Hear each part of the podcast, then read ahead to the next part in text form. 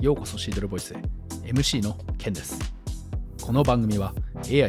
ィープラーニングの社会実装を目的とする。参加者約4万人の日本最大の AI コミュニティシードルが運営しています。シードルの活動内容ビジネスに役立つ AI 活用事例 AI スタートアップや DX に関する情報を配信しています。また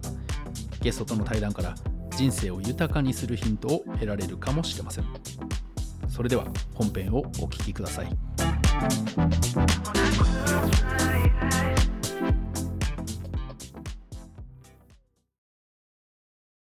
それではお時間になりましたので、えーシードル勉強会第11回を始めさせていただきます。よろしくお願いいたします。えー司会を務めさせていただきます、えーコアメンバーの雲野で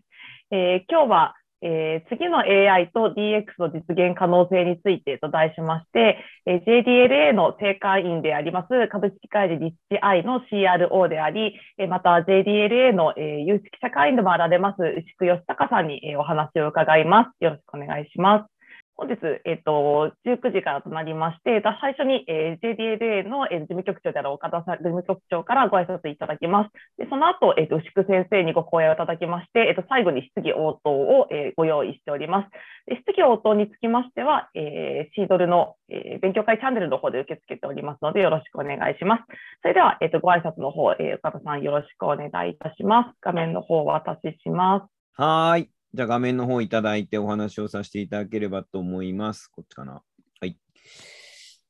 はい、えー、こんばんは。お集まりいただきましてありがとうございます。あの、シードル勉強会ということで、えー今日も開催をさせていただく運びになってるんですけれども、あの、ま、今画面出させていただいてます通りですね、あの、シードル、あの、実験定医資格の合格者の皆さん、えー皆さんの活躍こそがですね、ディープラーニング産業実装という JDLA の目的にまさに、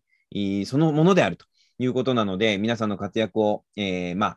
えごひいき応援しておきますというのが JDLA のスタンスですということから、いつもご挨拶始めさせていただいているんですけれども、あのーこの間7月にですね、2回目の実験定が今年2回目の実験定ありまして、で、えーそこからですね、参加いただいている方も多いんじゃないかなというところなんですけども、まあ、年のグラフにしてきますと、こうやって累計でどんどん溜まっていっているわけなんですけども、受験者数は6万人を突破しましてですね、合格者は4万人を突破と。これだけの人がですね、こんだけの人材がいれば、それはも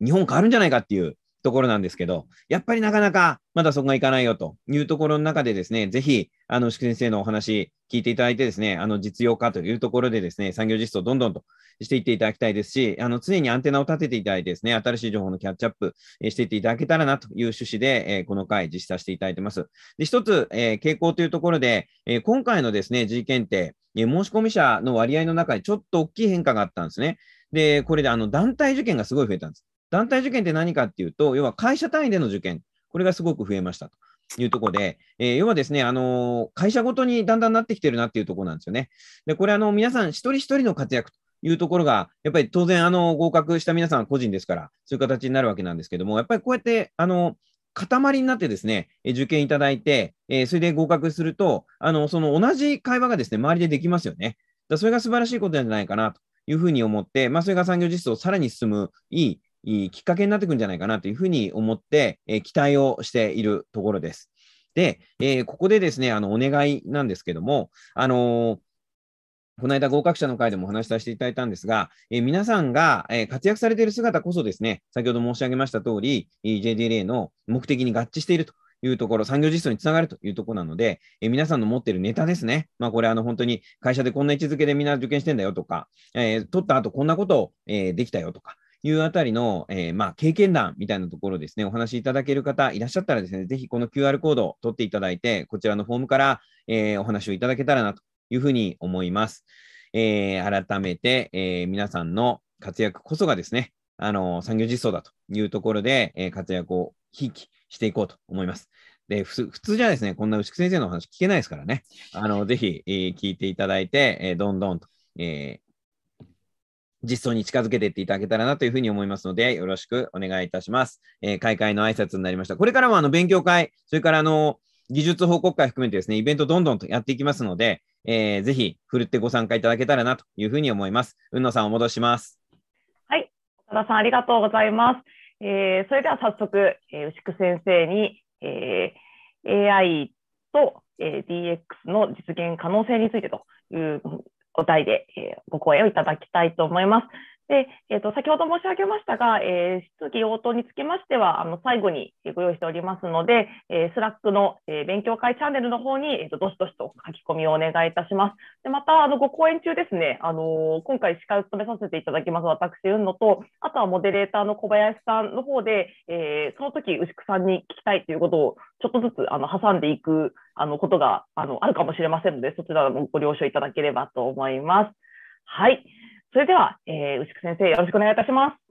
よろしくお願いいたします。牛久です。本日取って出しの内容なので、頑張って40分に収まるようにしたいと思いますが、えー、さっき、えー、おっしゃっていただいたように、途中でインタラクトでご質問いただいたら、喜んでお答えしたいなと思っています。ということで、自己紹介改めてさせてください。えっ、ー、と、牛久義孝と申しまして、もともとはこの画像を認識するとかですね、そういうふうな画像を認識した結果を人の言葉とつないで、画像の内容を、え人の言葉で表現するキャプション生成みたいなこととか、またあと逆にキャプション入れてあげたら、その探していた画像とか動画みたいなのを検索できるみたいな、ビジョンランゲージと呼ばれているような研究をやってきている人間です。で、職歴としては、あの NTT の基礎研ですとか、東京大学の教員ですとかっていうところをやってるんですけれども、今ですと、オムのサイニック X 株式会社っていうところの研究グループの主催と、あと株式会社リチアイというベンチャー企業、スタートアップのチーフリサーチオフィサー、取締役チーフリサーチオフィサーなんかを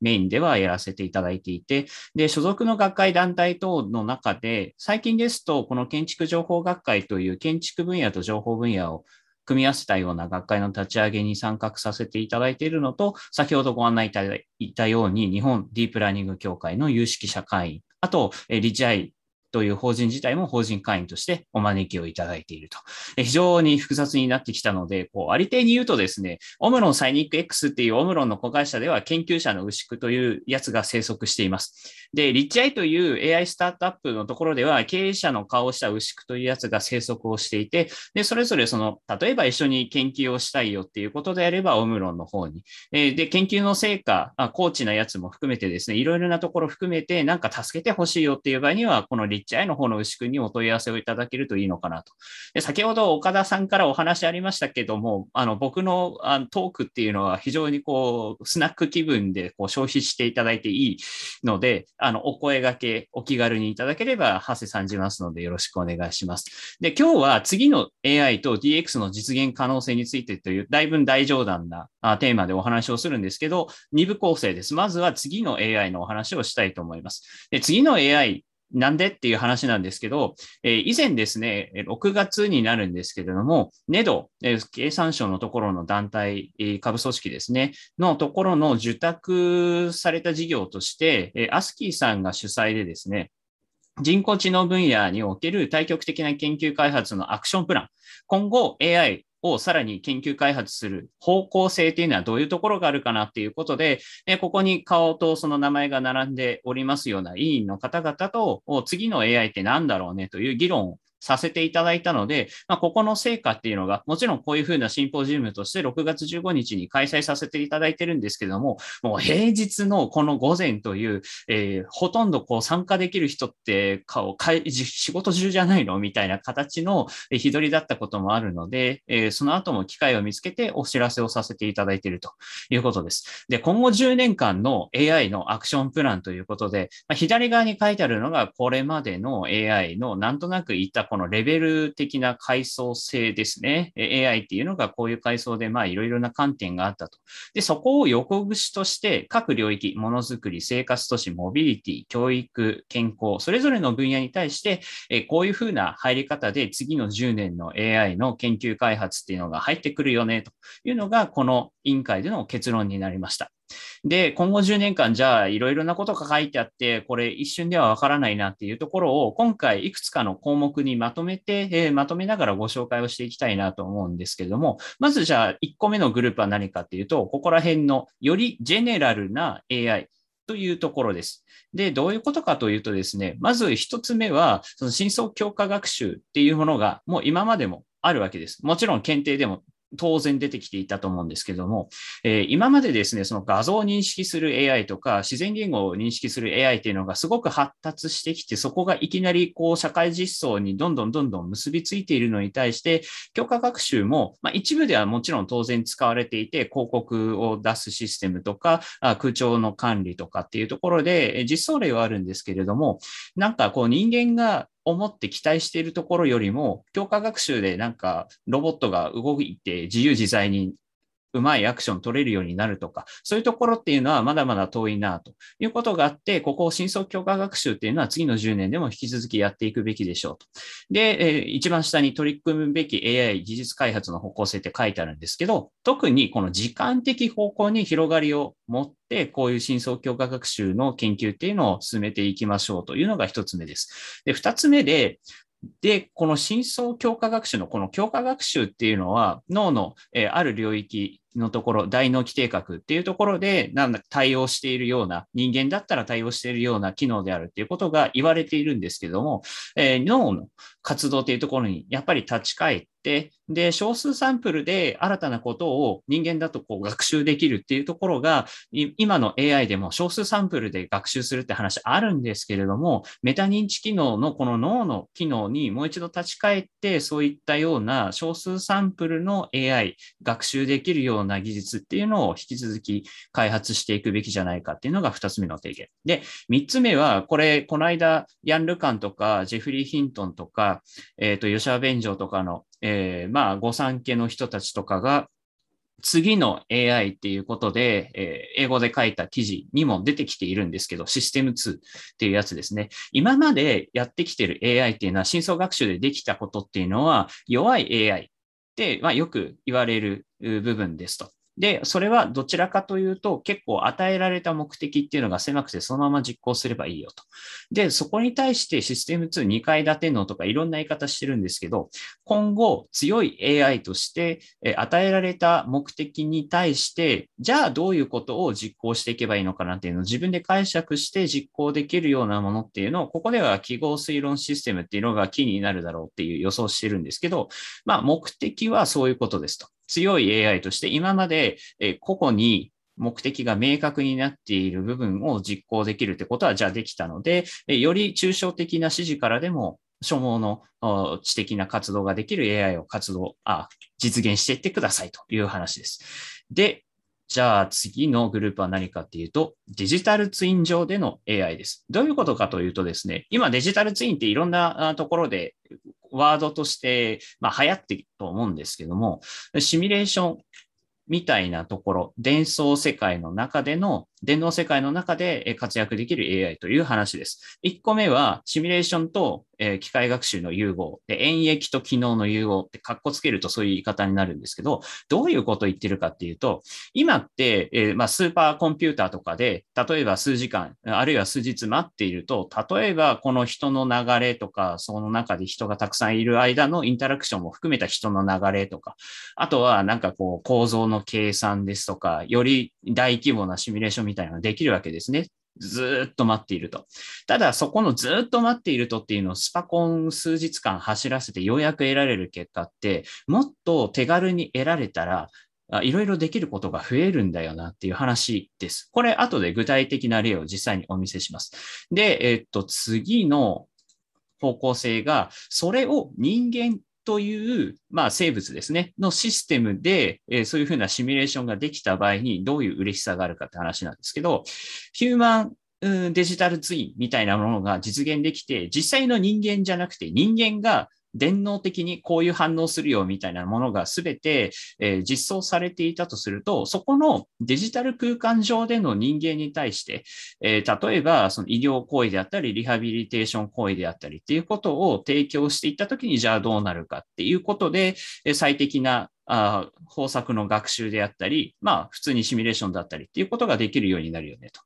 いうことで、まあ、人間の応答っていうのは非常に複雑系なものなので、普通にスパコンで計算しようとすると当然すごい時間かかるんですけど、そこを AI で代替できないかっていう話ですね。で、今言ったようにこういう複雑な部分を AI ですぐに推論できる。シミュレーションだとめっちゃ時間かかるけど、AI だとすぐに計算できるっていうところを活かした話っていうので、一つ目、最近ですね、え、プリファのネットワークさん、私はあの別に社員じゃないんで、これ本当に他社さんの宣伝になっちゃうんですけど、かなり話題になっていますが、え、PFN さんがエネオスさんと共同で、え、汎用原子レベルシ,、え、シミュレーターとして、え、マトランティスというのを公開されています。で、あれは何かっていうと、え、数十種類の原子同士が組み合わさってできる、そういうふうな分子構造だったりっていうものが、例えばどういう機能を持ってるかっていうのをスパコンで数日間ずっと計算させていると、計算は出るわけですね。ただ、その計算結果をそうやって、じゃあこの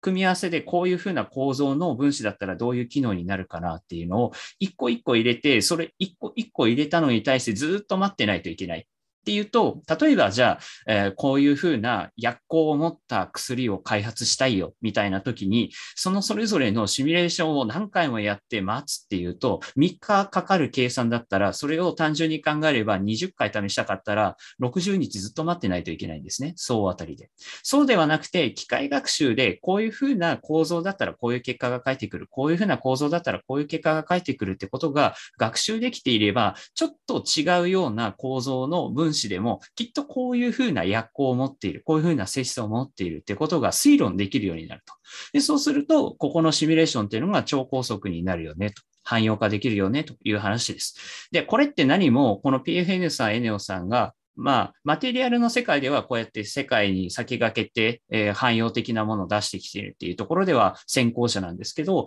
概念としてはいろいろな分野であって、何もマテリアルズインフォーマティクスだけの独壇場ではない。で、他のところで言うと、東京大学にいらっしゃる梅谷信之先生という先生が昔からあオートデスクっていう CAD の会社あると思うんですけど、えー、とかと一緒にやられている、あるいは東大に移られてからもやってらっしゃるような研究のところでは、例えば車のこういうふうなデザインをどんどんどんどん変えていきたいと。で、デザイナーとしてはやっぱり見た目にかっこいいような車とかをデザインしたいんですね。ただその後にデザインしたやつ、あるいは粘土細工的な感じで、そう実寸大のところで、えー、彫刻刀のお化けみたいなやつで削り出したその模型みたいなのを実際にこれ、どういうふうな空力抵抗が発生するのかな、風が発生するのかなっていうことを実際にシミュレーションする必要があるわけですね。まあ昔だったら風洞に入れてやるみたいな話ですけど、まあシミュレーションはさすがにできるよねということで、ただそのシミュレーションってやっぱりすごい時間かかるので、そこを機械学習でこういう形だったらこういう風が発生してこういう空力抵抗になるよねっていうのをあらかじめいろんなパターンで学習してしまえば、あとはデザイナーさんがこうやって今ちょっとずつデザインを変えてますよね、車の。このデザインの変えていくと、あ、こういう空気抵抗になるんだ。じゃあ、このデザインだとちょっと抵抗強すぎるな。こういう風発生するのは嫌だなって言って、そこの場でかっこいいっていうところは保持したまま、よりその空力デザイン的にも優れた車体デザインができるよねということになるわけです。まあ、これ詳細知りたい人は IPSJ1 っていうイベントで梅谷先生が登壇されているので、それで検索していただくと、ご本人の解説動画が出てくると思います。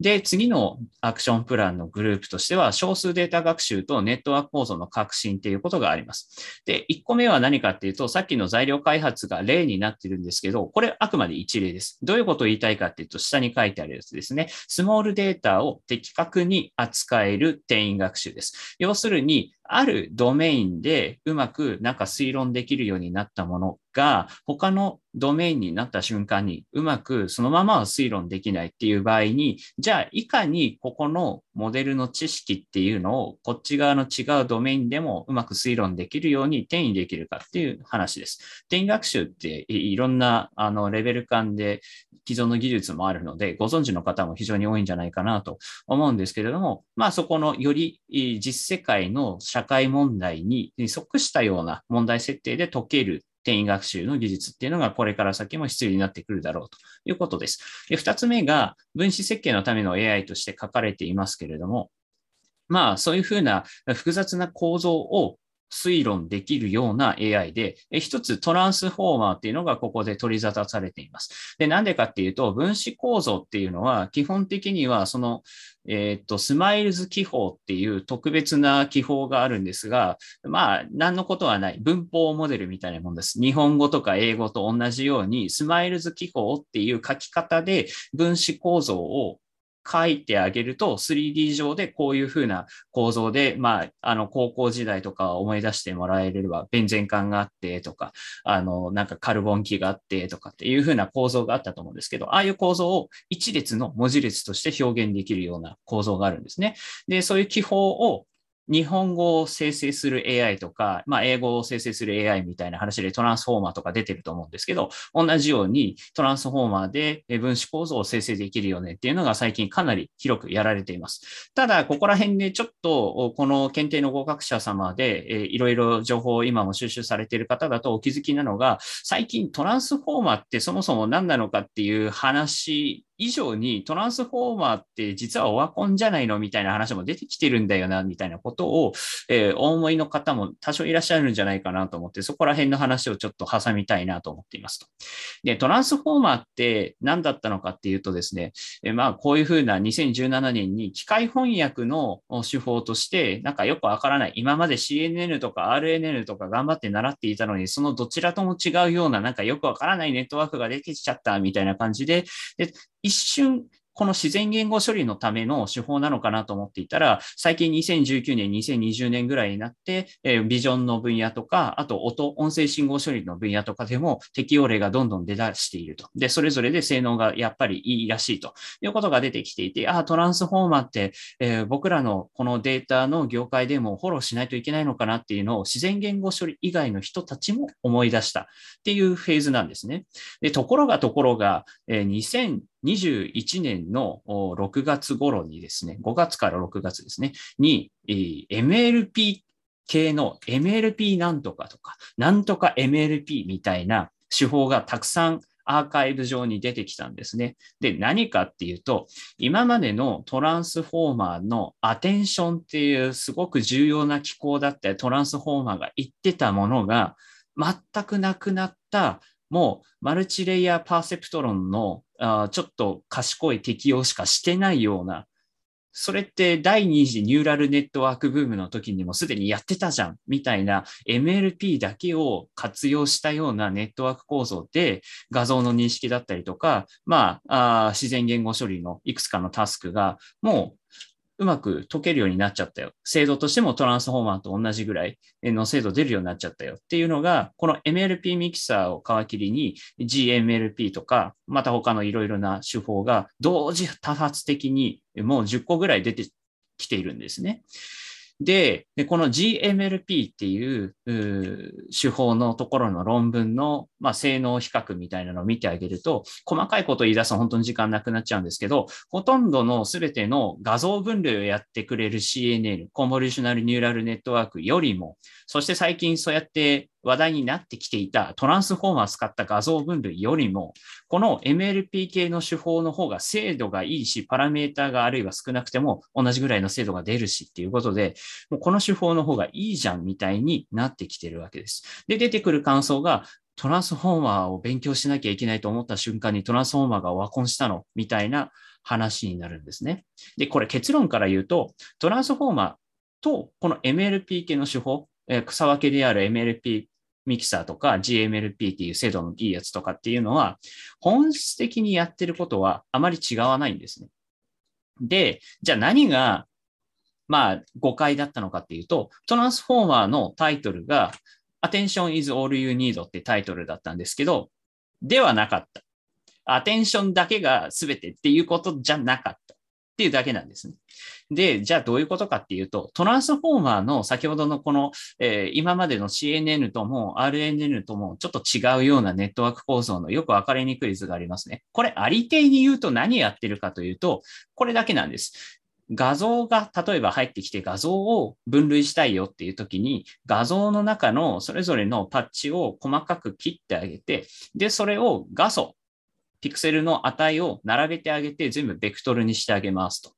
で、今だとそういうふうなのが縦に3つ、横に4つずつわーって並んでますよね。だから全部で12本のベクトルが出てくるんですけど、そういうふうに12本分各画像の領域を一列のベクトルにピクセルの値を並べたベクトルっていうのがあって、で、これをここの点線部分の処理を複数回繰り返すことによって、で、最後に出てきたベクトルに対して、まあ普通の MLP みたいなのを適用して分類するっていうことをやるのがトランスフォーマーだったんですね。で、じゃあ点線部分の複数回繰り返すって何やってたかっていうと、ここも単純に言うと、この2つだけ。正規化をした後にベクトル同士を混ぜてなんか変換して元のベクトルに足し算してあげるよっていうところと、あとは、ベクトル同士を混ぜるってことしないで、それぞれのベクトルで個別になんか MLP 的なもので変換してあげるよっていうことをやっていて、で、元のベクトルに足してあげるよと。で、ここら辺の元のベクトルに足すよっていうのは、レズネットとか、あと LSTM とかご存知の方だったら、あの、よくご存知のスキップコネクションなので、全然新しい概念じゃない。正規化ももちろん新しい概念じゃない。で、ベクトルを混ぜて変換するとか、個別に変換するってところも、まあ基本的には、あの、MLP を掛け算してあげるとか、アテンションを使うっていう、さまつなその手法の選択の問題でしかないという話ですね。なので、MLP ミキサーの先ほどの、あれ、これまたなんかよくわからないけど、ベクトルが入ってきて、そのベクトルを並べた行列を転置して MLP かけて、また転置して戻してってなんだこれみたいになってるんですけど、これ、ありてに言うと何をやりたかったかっていうと、ベクトルを混ぜて変換するところをアテンションじゃない方法でやりたかっただけなんです。で全体としてやってることは、さっきの絵とよく似てるなって思うわけですね。トランスフォーマーでも同じことをやってるように見えたなって。あれ、さっきのトランスフォーマーの要するにのところと、この MLP ミキサーの要するにって言ってるところってなんか違いあるのかな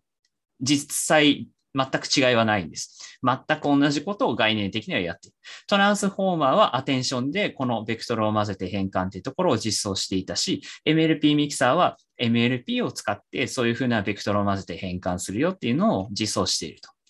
で、次に精度がいいよっていうことになっている GMLP ってやつなんですけど、これを同じような書き方で模式的に表すと、こういうふうな形になります。で、さっきとやっぱりちょっと形違うじゃんってなるんですけど、ここですね、え実はこのベクトルを混ぜて変換する部分と、ベクトルを個別に変換する部分の順番が変わっただけなんですね。ベクトルを個別に変換するのの前半のフェーズを一番先に持ってきた。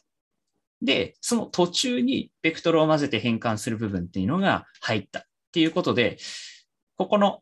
MLP ミキサーだったら、あ講談でやっていたところの前半部分だけを一番最初の点線部分の一番最初の部分に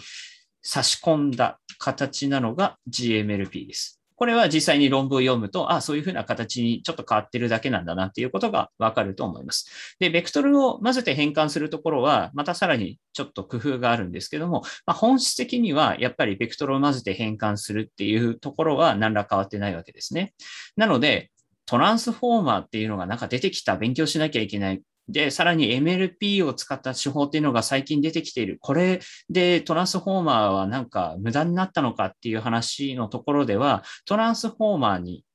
からさらに MLP になった時に、同じところっていうのがこれだけあるわけです。ベクトルの集合を変換するモジュールを繰り返し適用していくよっていうところは何ら変わってないですし、そこの変換っていうのをベクトルを混ぜて変換するっていうのと、ベクトルを個別に変換するっていう2種類だけでやってるっていうのも全く変わってないですし、ベクトルを個別に変換するところに至っては、トランスフォーマーだろうが、最近の手法だろうが、何ら変わってない。マルチレイヤーパーセプトロンを使ってます。で、正規化の手法もみんな同じ手法を使ってるし、えー、同じ目的、あの、正規化を導入する目的としては、これ誤差を消失したくないとか、爆発させたくないっていう話があるんですけど、同じ理由でスキップコネクションを使ってるよっていうのも、アテンションでも MLP 系の手法でも変わってないわけですね。で、トランスフォーマーから変わったところは何何かっていうと、先ほど言ったように、ベクトルを混ぜて変換する方法がアテンション機構なのか、単なる行列の掛け算の繰り返しなのかどうかっていう違いだけです。で、あと、もうちょっと細かいこと言うと、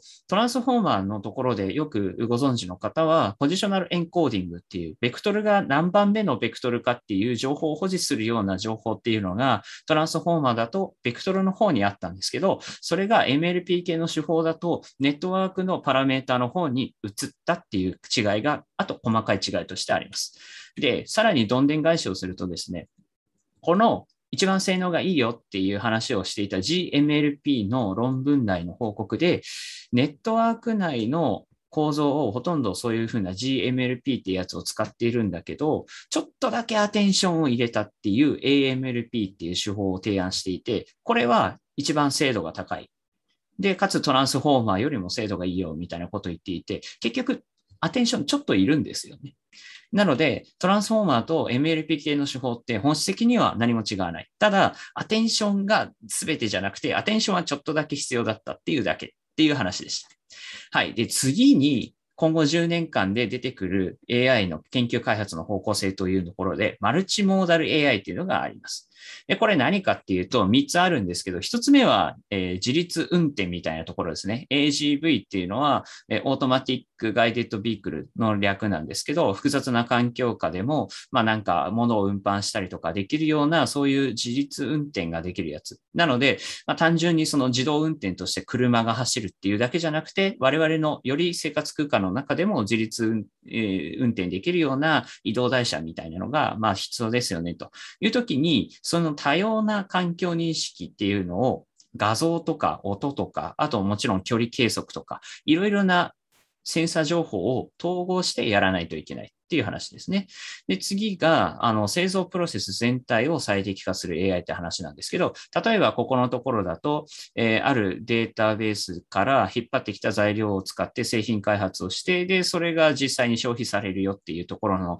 その材料から最終的に消費者に届くまでのところの一連のプロセスの中で、やっぱり多種多様に出てくるような、あの、データっていうのがあるんですけど、それをマルチモーダルに解析して最適化することによって、えー、そういった製品の、あるいは製品を提供するシステム自体の最適化を図りましょうというのが二つ目。で、三つ目が多品種少量生産の効率化に向けた AI 技術の開発ということになってるんですけど、今度はその生産っていうところだけにフォーカスが当たったような話ですね。で、実際に物を作っているところでロボットが人間と協調するなんていう話は、ロボットをやってるところとか、あとオムロンっていう会社もそうなんですけど、そういうふうなファクトリーオートメーションをやってるような企業とかだとよく言っていることでもあるんですが、そういうところに対して、例えばビジョンだったらこういうふうに観察されるとか、他のセンサー、他の種類のセンサーだったらこういうふうにやってるなっていうことが観察されたときに、それらを統合的に理解してあげて、より人の手助けがうまくできるような、そういうふうな生産のシステムっていうのを作ってあげましょうという話になっています。で、ここでちょっと余談として紹介するのがですね、人の生産の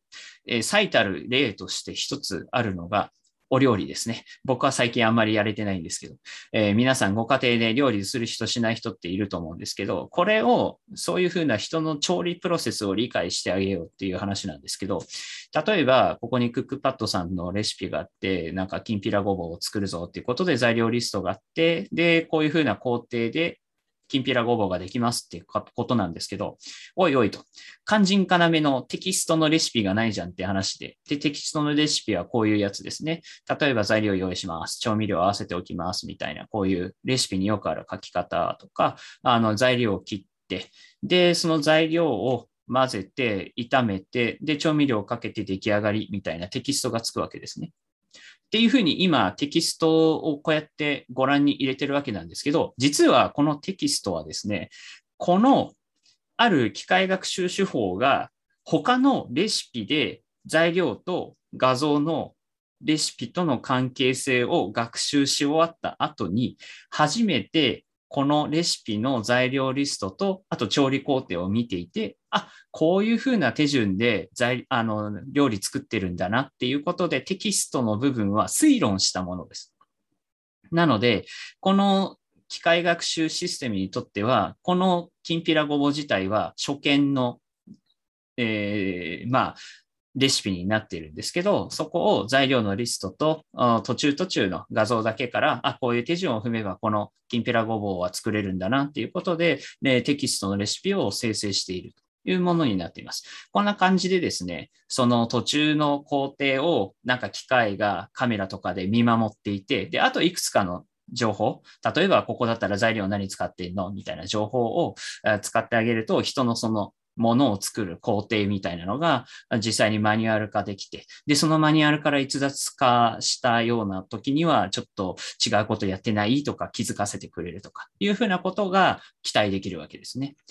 はい。で、次のブロックが Human AI Interaction と題打って2つピックアップさせていただいてるんですけど、まあ、さっきも人と機械が協調してものを作るみたいな話がありましたけど、今度はより人のために働く AI っていうのが人と機械で協調しながらやっていくよという話です。で一つは学習過程の解明と AI による学習支援ということで、人自身が学習をするっていうことを助けてくれる AI ということで、普通は AI の学習の話なんですけど、ここは人間の学習の話です。なので、人間が学習するモデルみたいなものを構築して、さらにそこに対して介入をしていく部分を AI が担っていくよというような技術の方向性。で、もう一つが、今度は AI のあ人間の学習じゃなくて、人間に対する、まあ、ヘルスケアですね、えー、医療の部分です。例えば、あなた、こういうふうな病気のリスクがありますよ、みたいなことを単純に AI が推論して見せただけでも、本当かよってなるわけですね。えー、今のこの健康状態だと将来的に、えー、血糖あ糖尿病になりますよって言われても、いや、今健康に気遣ってるんだけどって思ってたら、あんまり納得できないわけですよね。なので、そこのところでどういうふうな判断根拠でその病気のリスクを判定してるの？みたいなのを、その対象者自身も知りたいし、その AI を普段使って何かちょっと補助的に情報収集してほしいなって思ってるお医者さん自身も、そういうふうな、なんか引っ張ってきた情報に対する根拠を知りたいわけですよね。そういうふうに判断根拠みたいなものを、まあ、説明性のある AI の発展系だと言ったらそれまでなんですけども、多種多様な情報のところからでも判断根拠を提示できるような AI というのが、まあ、求められるでしょうという話でした。というふうな形で、いくつかのブロックで今後10年の AI の方向性というのが議論されていましたよというのが1個目のお話で、で、時間があんまり多くないですが、2つ目のお話に移りたいと思います。で次の AI と DX の実現可能性についてというタイトルの後半の部分ですね。AI と DX の実現可能性という部分です。で、えー、これ、えー、きっかけがこういうやつでして、あの、フォーブスジャパンの9月号で、え、ちょっと前からも発売されているんですけど、のプロモーション記事としてですね、なんかここら辺にあの、このディープラーニング協会の方ならもう全員ご存知であろうような人の顔写真とかあるようなタイプの特集記事が、プロモーションの記事ですけど、あの、ありまして、で、その中で DX を実現する AI 経営っていうのが、まあ、テーマだったんですね。で、その中で AI ジャイアンツということで、日本のデジタル推進を担う6人っていうのにインタビューをして、で、どういう方向性でその DX を実現する AI 経営みたいなことをやってるんですかっていうことを、まあ、それぞれに聞いて、で、この雑誌上では、まあ、端的にこう、こういうことやってますっていうのを半ページずつなんで全3ページぐらいでお送りしていて、で、そのうち多分、あの、ウェブでより詳細な記事っていうのが出ることになってるんですけど、まあ、その中を見ていくと、まあ、例えば、加藤新平先生、えー、ですね、ティア4で自動運転やってらっしゃるとか、ロセンさんですね、えー、っと、無人っていう AI じゃないか。どっちかというとロボか。ロボティクスの企業として、えっ、と、辰巳でたくさんのロボットを並べて、ロボットで物流とかあ製造とかをどんどんどんどんデジタル化していく、自動化していくみたいなことをやってらっしゃる人とか、あ左側のところでも、えー、いろいろなドメインで、えーと、例えばそうですね、損保にいらっしゃって、今、ヤマトに移られた中林さんとかもいらっしゃったりとか、まあ、するわけですね。で、そこにたまたま私も混ぜてもらって、で、インタビュー受けたわけですね。で、AI による DX 推進についてどんな感じでこう考えていらっしゃって、どういうふうな取り組みをされてますかということを聞かれていて、で、雑誌上だとさっきのそのレシピのところで、えっと、人の調理を自動レシピ化しますみたいな、ビジョンランゲージっていう話があ取り上げていただいているんですけど、DX のところも、まあ、いろいろと、やはりそのリッチアイの中で、お客さんの課題を解決する中で、まあ、思うところがあるので、お話をさせていただきたいなと思うんですけど、よくあるのがですね、DX って要するにデジタル化するって話でしょ。っていう話とか、あと、いや、DX ね、うん、やってるやってるって言って、うちは Zoom で会議していて、で、デジタル化してんだよね、会議を。みたいな感じの話とかから始まって、で、そうすると結構、うーん、大変だ、みたいになるわけですと。で、デジタルトランスフォーメーション、略して DX ですと。デジタルトランスフォーメーション。トランスフォーメーションって何かっていうと変革ですよね。デジタル変革が DX です。デジタル変革をやりたいわけなんですね。で、独断と偏見でこのデジタル変革には4つぐらいステップがあるなと。日本だと思います。で、その4つのステップの話をちょっとしていきたい。で、その4つのステップは何かっていうと、デジタル化する部分。それを共通基盤化する部分、そして自動化していって、最後に真の変革、真の DX って言ってる時に、本当にやるべき DX っていうのが出てくると。で、この1と2は正直平成の間に済ませるべきだった話なんですね。で、これが平成の間に済んでないから、未だに DX と言いながら、このデジタル化をしましょう。で、それを共通基盤化していって、業務をより効率化しましょう。みたいな話になっている。で、ここまでは人がやる業務をそういうふうに効率化しましょうって話。で、さらにそこのところで自動でやれるように AI だったり、まあ部分的にロボットだったりが入っていきましょうっていうところ。で、ここはもう AI の主戦場ですと。で、最後の改革、変革をする部分っていうのは、AI もそのツールとして、あるいは補助的に、えヘルプには入れるけど、これは人間がやるべき部分ですよっていう話をちょっとしていきたいと。で、まず DX の1と2のところは、もう、あの、よくある話なんですけど、例えば、あ製造業のある、えー、パイプラインみたいなのを、まあ、かなり抽象化して持ってきてますけど、まあ、こういうふうな一つのパイプラインの代表例があったとしてですね、そのすべてのステップを全部アナログでやっていたとすると、これは昭和ですよね。はい。これはさすがにもう平成でもないと昭和だと。で、その一部だけなんかデジタル化が進んでいるなっていうところから突き進んでいて、で、これ全部なんとなくデジタル上に全て情報が載ったり、工程が管理されるようになったってなって、これでようやく道半ばということですね。えー、この状態のところって非常に多いんですけど、例えば、あの、設計段階で使っているシステムとデータベースっていうのと、その次に生産のところで使っているシステムとデータベースがバラバラだったりして、で、この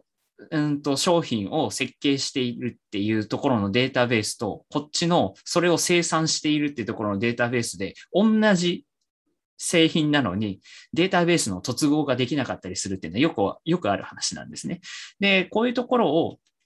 えー、バラバラになっているのをちょっとずつ統合していこうっていうことが本来やるべきところで、これが最終的には本当に共通の、まあ、ERP みたいな、あの、統合管理システム上で、すべて同じシステムとデータベースから、それぞれの、その製造業だったら製造業の業務っていうのが見える化されてデジタル化されているっていうのが、ここがレベル2までですと。で、そこから、じゃあ、実際に AI の力を使って自動化していこうよっていうところが、レベル3であって AI の主戦場であるというふうに考えているところです。で今日はちょっとそういうふうな事例をご紹介したいと思っていて、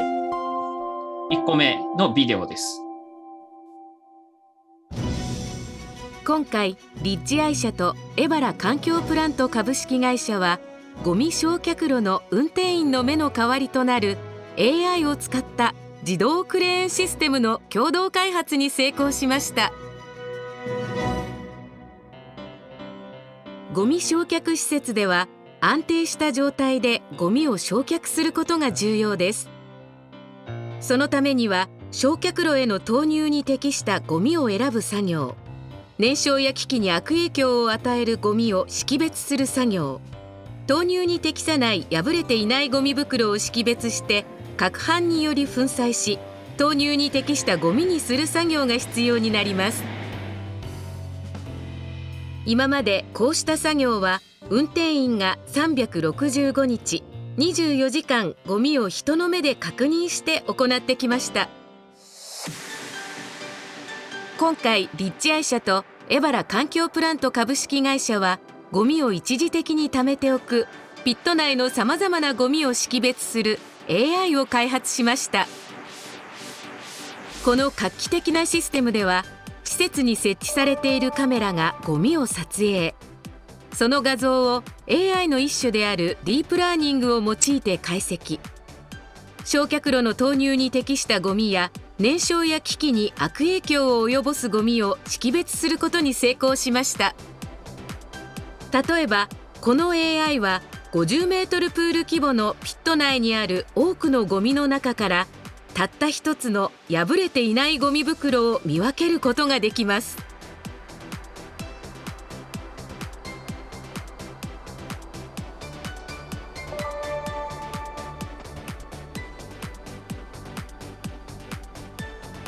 これにより熟練の運転員と同じような自動運転が可能となったのです。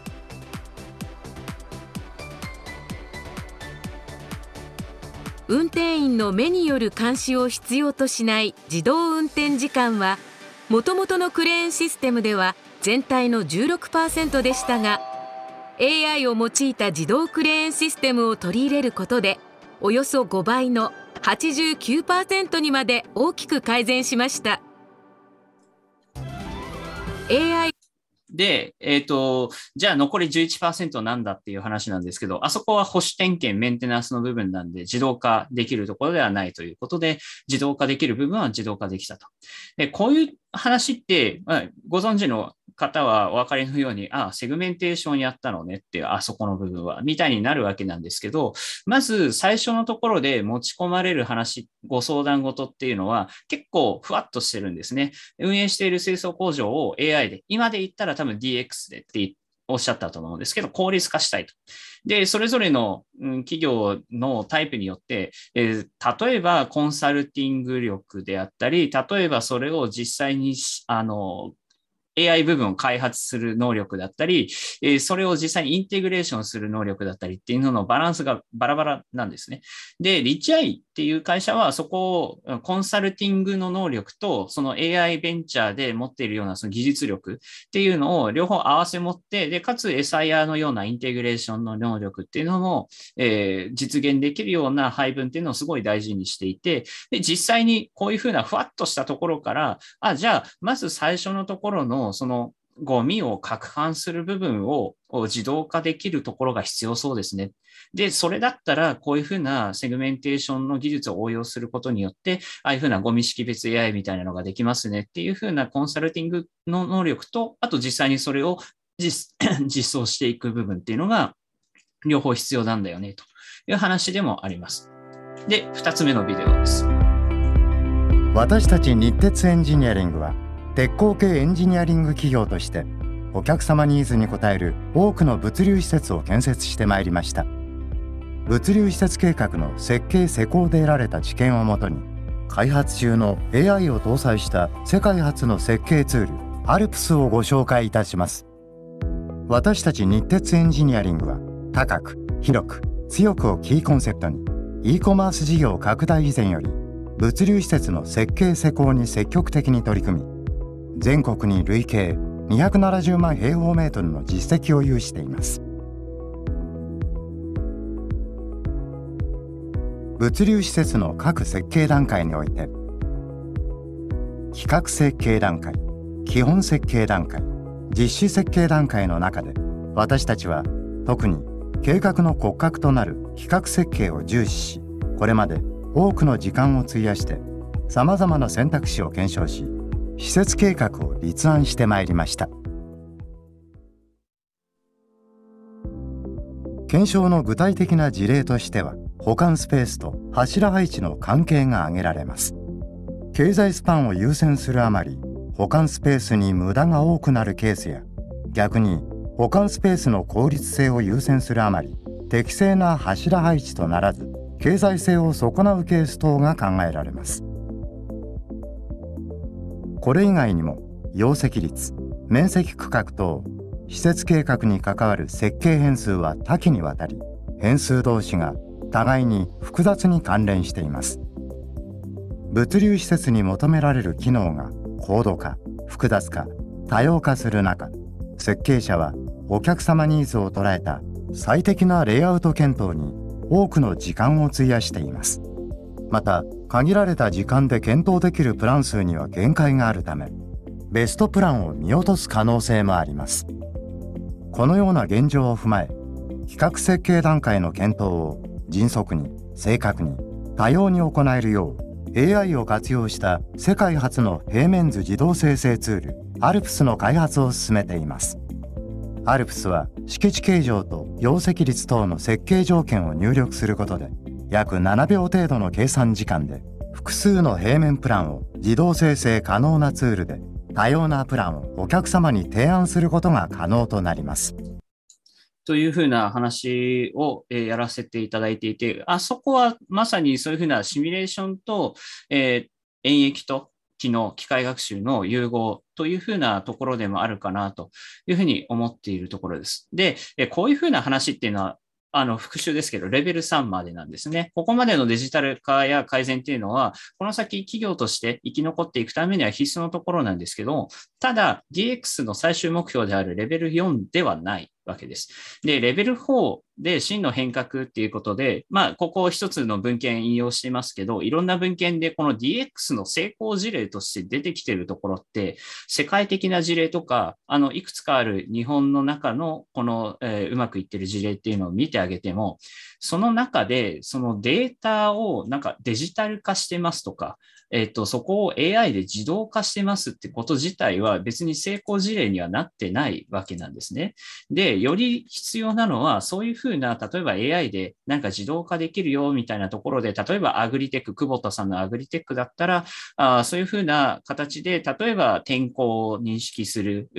農農場の果実だったりとか、あ実だったりを認識するとか、今そこで、えー、ロボットがどういう位置にいるっていうのを認識するとか、そういうふうなツールとして AI を活用するってことはもちろんやっていくんですけど、で、ネットフリックスでもそういうふうなコンテンツの提案を消費者それぞれに対してやっていくってところは AI を使うとか、そういうふうな形で最終的にじゃあ何が変革できるのっていう部分は全然その自動化とかではなくて、何かのディスラプションだったり再定義を起こして、で、そこのところでやり方そのものを変えるんだよっていうのがこのレベル4なわけです。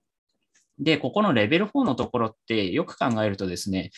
世界に先駆けてそういうふうなあ破壊的想像しますよっていうのが DX であって、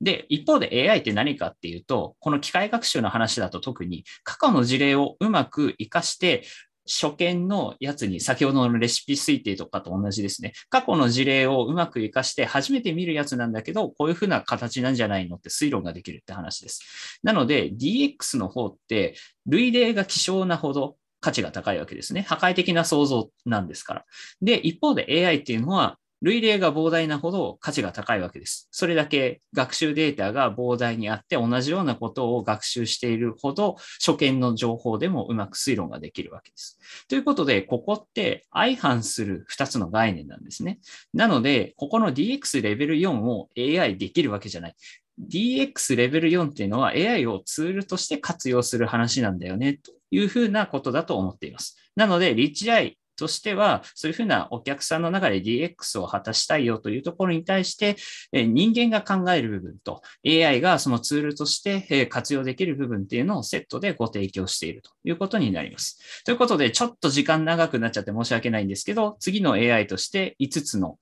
クラスターでもって、AI アクションプラン策定委員会で議論していた内容をお伝えしました。で、AI と DX の実現可能性というところで4つのレベル感に応じたお話というのをさせていただきました。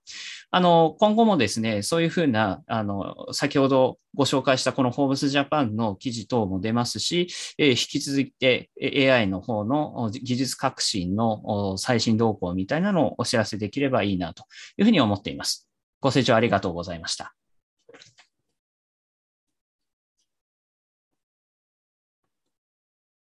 あの途中途中で合いの手というか、まあ、あの質問を挟みますと宣言したもののあのあまりにあの流れるようなあの、ご講演でそんな暇もございませんでした。大変失礼いたしました。すいませんでした。い えとんでもないです。ただ、あの、私個人的には、あの、最近ニュースになってるけど、よく理解できなかったトランスフォーマーとあの NL 系のあの解説がすごいあの小学生にも分かるくらい噛み砕いていただいてあの、かなり勉強になりました。ありがとうございました。恐れ入ります。はい。えーそれでは早速、質疑応答に移りたいと思います。えー質疑応答のモデレーターはシードルメンバーのえ小林さんにえーお願いいたします。小林さん、お願いいたします。はい、小林です。よろしくお願いします。えーそれでは繰り返しになりますが、皆さん、シードル勉強会チャンネルの方にあのご質問の方、どしどしお寄せいただければと思います。えー早速なんですけれども、すでに書いていただいているご質問の方、読み上げさせていただきます。強化学習による少数サンプルの学習は、 data augmentation よりも何が良くなるのでしょうか？ということですが、いかがでしょうか？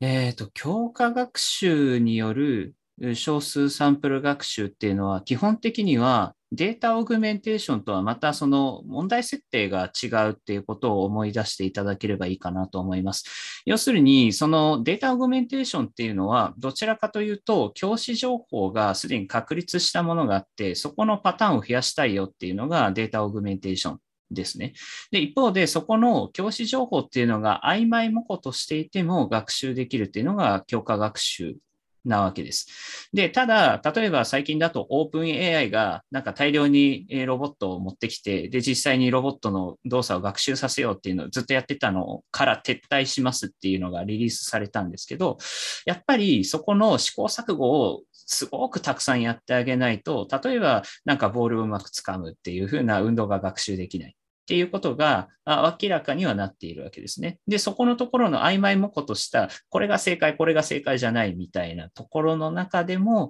少数データで学習できるようなものが必要になるということです。ありがとうございます。それでは次の質問に移らせていただきます。え DX 実現に向けて、え JDLA でも ML OPS や、え MLOps。はい。ー、それってますかね、すみません。はい、機械学習システムデプロイまでの実装力を問う検定なども今後実施した方が良い、あ、ごめんなさい、良いほ、あ良い気がしますが、どうでしょうかと。これはさんにおお伺いすればいいのか分かりませんが。そうですね。あの、他の、えー理事のあの方々に聞くべきかもしれないですけど、個人的にはおっしゃる通りだなと思っていて、特にやっぱり、まあ、カグルとかシグネートとかで、こういう課題でなんか機械学習の腕競ってくださいはいいんですけど、こういうふうなよくわかんない課題があるときに、どうやったらそこで AI とか ML とかを活用できると思いますかみたいなところを思考訓練する。っていうふうなところが視覚化できるととても良いなと思います。もちろんそのいいいい資格みたいな、その実装力そのものでも、えーどんどんそれを客観視できるようにしていくっていうのは必要だと思うんですけど、ネクストステップとしては問題定義能力みたいなのが必要になっていくんじゃないかなというふうには、個人的には思ってます。個人の感想です。ありがとうございます。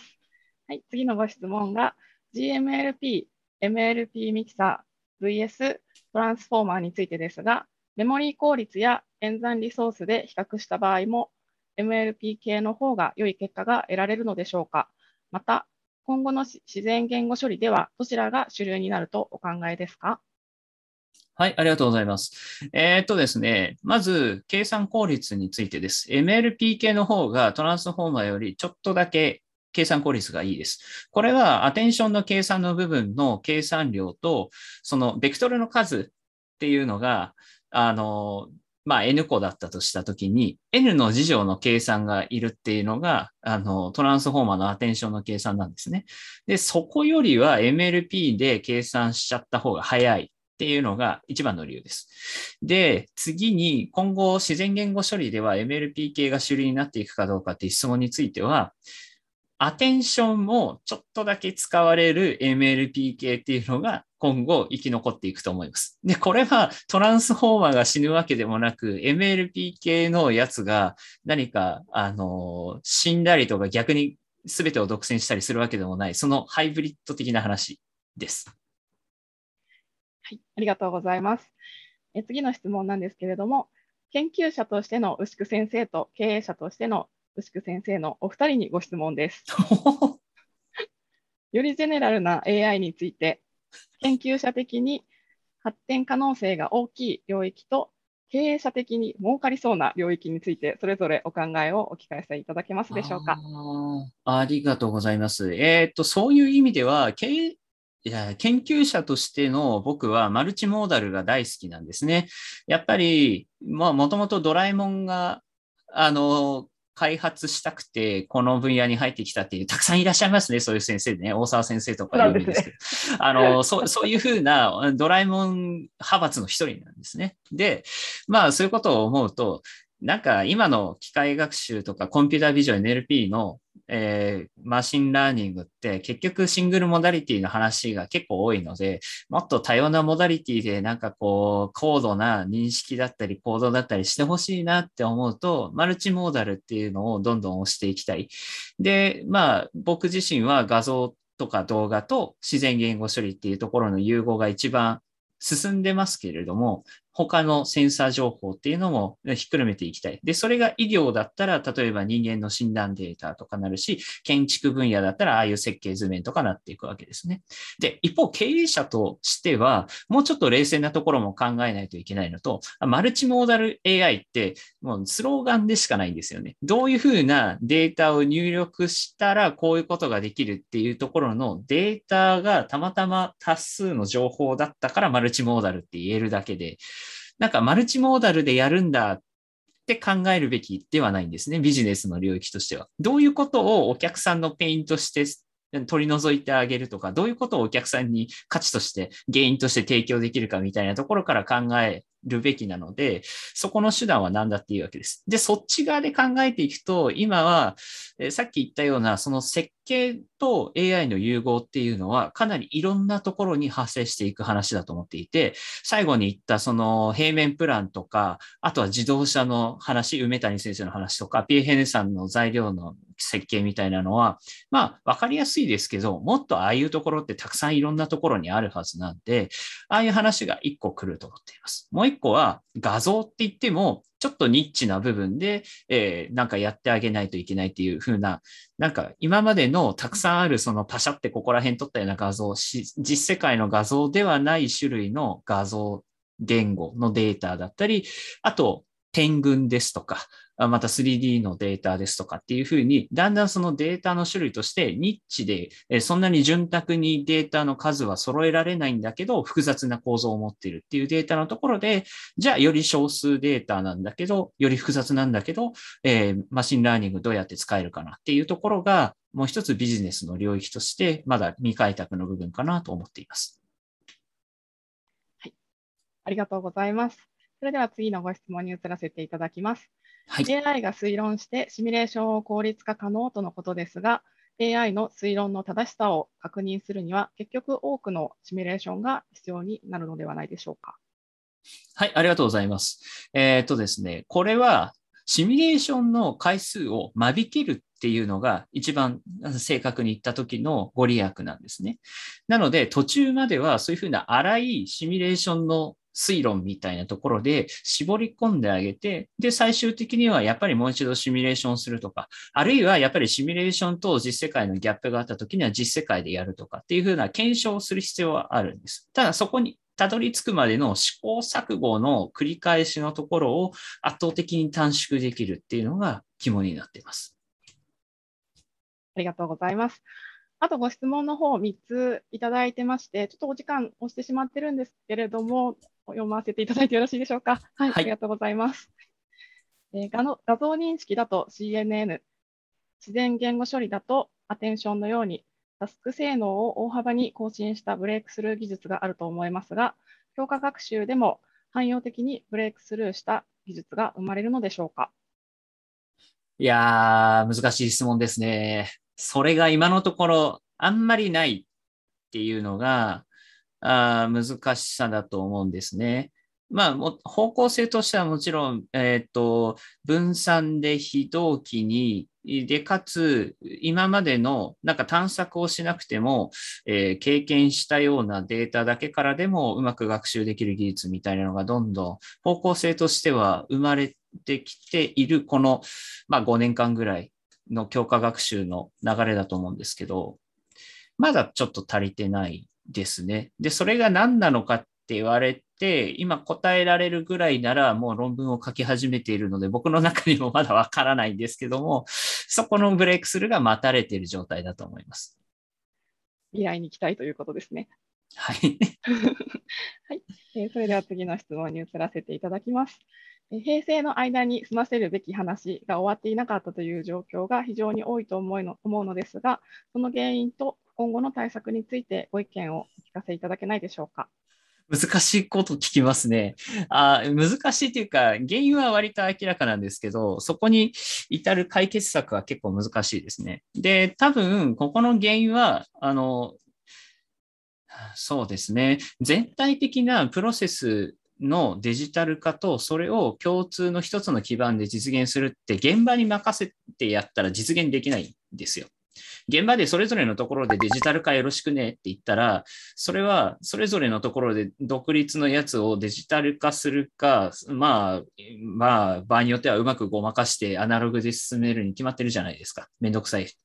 で、そういうふうなところをトップが温度を持ってちゃんとなんかこう強固なメッセージでもって、この単一のシステムで、で、そこにはまらないようなプロセスをやっていたら、それってまずそのプロセスを考え直そうよみたいな感じで、あの、なんか存在するツールをそれぞれのベンダーに任せて、ちょっとカスタマイズさせて、もうゴリゴリのオレオレのなんかシステムっていうのをそれぞれなんか個別に入れて、もう全部繋がらなくなるみたいな形じゃない形でデジタル化を進めるべきだったし、まあもうこういうふうななんかこう、ハウルの動く城みたいなゴツゴツしたシステムになっちゃっているんだとしたら、そこを一旦きれいなあお城にするような階層工事をしないといけないんですね。で、それはそれぞれの企業の残念ながらトップの責任です。で、それができないっていうのは、じゃあ何かっていうと、あとその対策は何かっていうと、まあトップの人たちがより若返るのを待つしかない。あるいはそういうふうな若い企業っていうのが、あの、でっかくなるような時代になる。で、そこの企業がどんどんどんどん新陳代謝ができるような日本の経済圏システムを、まあ、実現するべきであるみたいな結構社会問題的な話になってくるかなと思います。ありがとうございます。私から読み上げさせていただく質問はこれで最後になるんですけれども、最後のコメントがですね、大変素敵で、あのありがとうございました。すごくまとまっていて理解できました。転移学習がうまくいくようになるための工夫とはどういうアイデアがありますでしょうかまた、えー、牛久さんの活動内容をフォローしていくには何が最適でしょうか？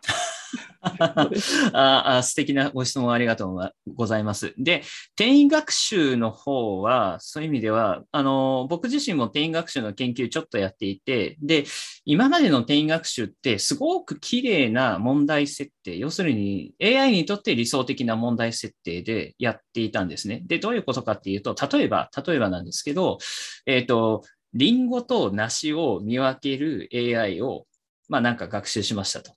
で、それを実世界に持ってきました。で、実世界でも、だからリンゴか梨かは見分けられるんですよ、みたいな話をしてるんですけど、その時に案にリンゴか梨かしかもう見ることはないっていう過程を置くんですね。ちょっと前までの転移学習って。で、実世界そんなわけないじゃないですか。リンゴと梨以外にもオレンジとかがいきなりやってくる可能性もあって、で、その中で、あの、うまくなんか識別とか判別とかしていかないといけない。っていうふうに、だんだんだんだん今その綺麗な問題設定から実世界で考えられるよりワイルドな問題設定っていうところの転移学習にシフトしている時なんですね。で、このまあ、ワイルドな設定っていうのにどんどんどんどんシフトしていくと、機械学習の転移学習っていうのがより実現されるようになっていって、データが少ないようなところでも、うまくデータがたくさんあるところからの知識が転用できるようになるのかなというふうに思っています。で、最後、えっ、ー、と、私がいろいろなところの活動させていただいている部分は、多分ツイッターをフォローしていただくのが一番手っ取り早くてですね、ただ僕のツイッターアカウントは、えー、本当に毒になる、薬になる話以外の あんまり、えー、利益のないツイートも多いので、あの、それをご理解いただいた上で、このフォローいただけますとありがたいです。えー、 los nueve toros という名前でやらせていただいていて、これはスペイン語で9匹の牛っていう意味で、まあ、牛食ってなるっていう、中二病の前回のツイッターアカウントでやらせていただいていますが、めんどくさい場合はツイッターと僕の名前で検索していただければ出ます。はい、ありがとうございます。えー、それではですね、あのシードル勉強会では一番最後にあの司会の雲野さんからあの一つご質問をさせていただくのが恒例となっておりますので、これで雲野さんにお返しします。司会の立場をあの活用して質問させていただいています。あの、宿先生、本当にありがとうございました。あの、先ほど質問でおかえあのお答えいただいていた、その、あの、DX の方の、あの、ファーストステップ、ネクあのセカンドステップが進まない理由はあの経営者トップのあの責任だっていうのがすごいあの心に響いてというかあのすごい思ってあのぜひあの日本中のトップの人たちに AI for Everywhere を受けさせなければならないというふうに改めて 思いあのシードルメンバーとして頑張って布教活動していこうと思った次第です。であの今日のご講演なんですけどあの私があのメインメッセージだなというふうに感じたのがその真の DX はあの AI がやるもんじゃない。人間がやるもんだっていうのがあの強いメッセージとしてあったんじゃないかなと思ってですね。であのまさにその課題発掘課題定義ができる人材 AI 人材っていうのが、まあ、今後あの求められていくんじゃないかと思うんですけれどもあの、まあ、日本のあの AI あのの社会実装を担うあのシードルメンバーにあのぜひですねあの牛久さんのその課題の発掘定義ができる人材になるためのあの極意と、あと、牛久さんが日々あの意識されていること、大切されていることっていうのを、あのぜひあのシェアしていただけないかなと思っておりますが、いかがでしょうか？ありがとうございます。いや、もう今日のこのいろいろな方向に行ったり来たりした話をもう、運動さんにきれいにまとめていただいて、大変ありがたいんですけども、えっと、ご質問にお答えするとすると、まあ、どうやったらこういうふうな課題の発見みたいなところから、ちゃんと解けるような AI 人材、もしくは DX 人材になれるかというところですね。えー、まあ、誤解を恐れずに言いましょう。えー、博士号を取ることです。はい、で、まあ冗談ではなくて半分ぐらいは。はい。なんでかっていうと、論文を書くときってそこをやんないといけないんですね。特に、えー、エンジニアリングを考えたときって、それっって何のためにやってるのっていうところから出発しないといけないんです。なんで、あまあ、あの補足すると、なんかボスからこういうテーマ与えられてて、よくわかんないけど、それずっとやっててドクター取りましただとあんまり意味はないんですけど、一旦そこのところテーマ自分で考えなさいよってなった時に、じゃあどういう pain を取り除かないといけないのかな。で、それには何が必要なのかなっていう思考の訓練なんですね。で、それっていうのを毎回毎回、その8ページぐらいの長さで書くのが論文ですし、それを集大成として、ま100ページ以上のなんかで書くっていうのがドクター論文なので、そこら辺で実際にじゃあ何を自分やってんのかなっていうのと、それが本当に最初にやりたかった目的に対して一番ベストななんかソリューションになってるのかなっていうのを思考訓練ずっとするんですね。なので、技術者としてはもうドクター取ることです。はい。間違いないです。まあ、他の形でもできるとは思うんですけど、それは僕はあんまりちゃんと知らないので、それはそれの専門家にお任せをします。はい。ありがとうございます。あの思考のトレーニングという言葉がとても心に残りました。あの私自身は文系なんですけれども、あの文系は文系の視点であの思考のトレーニングを頑張っていこうと思います。はい、ぜひ 一緒に頑張っていきましょう。はい、はい、ありがとうございます。心強いです。えー、宿先生、あの本当にあのためになるお話ありがとうございました。すいません、時間長引いちゃって。はい、とんでもないです。あのとてもあの有益な時間でした。で、最後にですね、えっ、ー、と、ちょっと私の方から、えー、シートルに関するあのお知らせをしたいと思いますので、ちょっと画面をいただければと思います。はいはい、ありがとうございます。よいしょ。はい、すみません。えっ、ー、と、今後のシードルのイベントのお知らせになります。えー、まずですね、えっ、ー、と、8月26日に、えっ、と、シートルスタートアップメンバー限定のオンライン名刺交換会があの開催されます。でこちら、あの、チャンネル登録者あの限定のイベントなので、えご参加希望の方はぜひ、えシートルスタートアップのチャンネル登録の上、コンパスからお申し込みをお願いいたします。えシードルからあの新しい AI スタートアップを作るというあのビジョンのもと集まっているメンバーの、えー、熱いチャンネルです。ぜひチェックしてください。で、えーと、続きまして、よいしょ失礼しました。えー、シードル甲子園、えー、秋予選会第3回目のお知らせです。えーと、こちら8月28日土曜日の、えー、午前10時から11時半まで、えー、土曜日の午前中ですね、に、えーと、開催予定となっておりますで。今回のテーマは身近なディープラーニングの活用ということで、えー発表者の方もまた募集中ということですので、ぜひこちらも皆さんチェックして、えー、ください。よろしくお願いいたします。はい。えー、以上が直近のイベントのお知らせです。でシードル勉強会の次の、えー、予告ですけれども、えー、まだ、え未決定のため、えー、詳細につきましては決定次第、えまたシードル勉強会チャンネルの方でお知らせさせていただきます。皆さん、えー、本日は、えー、夜の、えー、貴重なお時間、え一緒に過ごしていただいてありがとうございます。え今後もよろしくお願いします。えそれではありがとうございました。さようなら。ありがとうございました。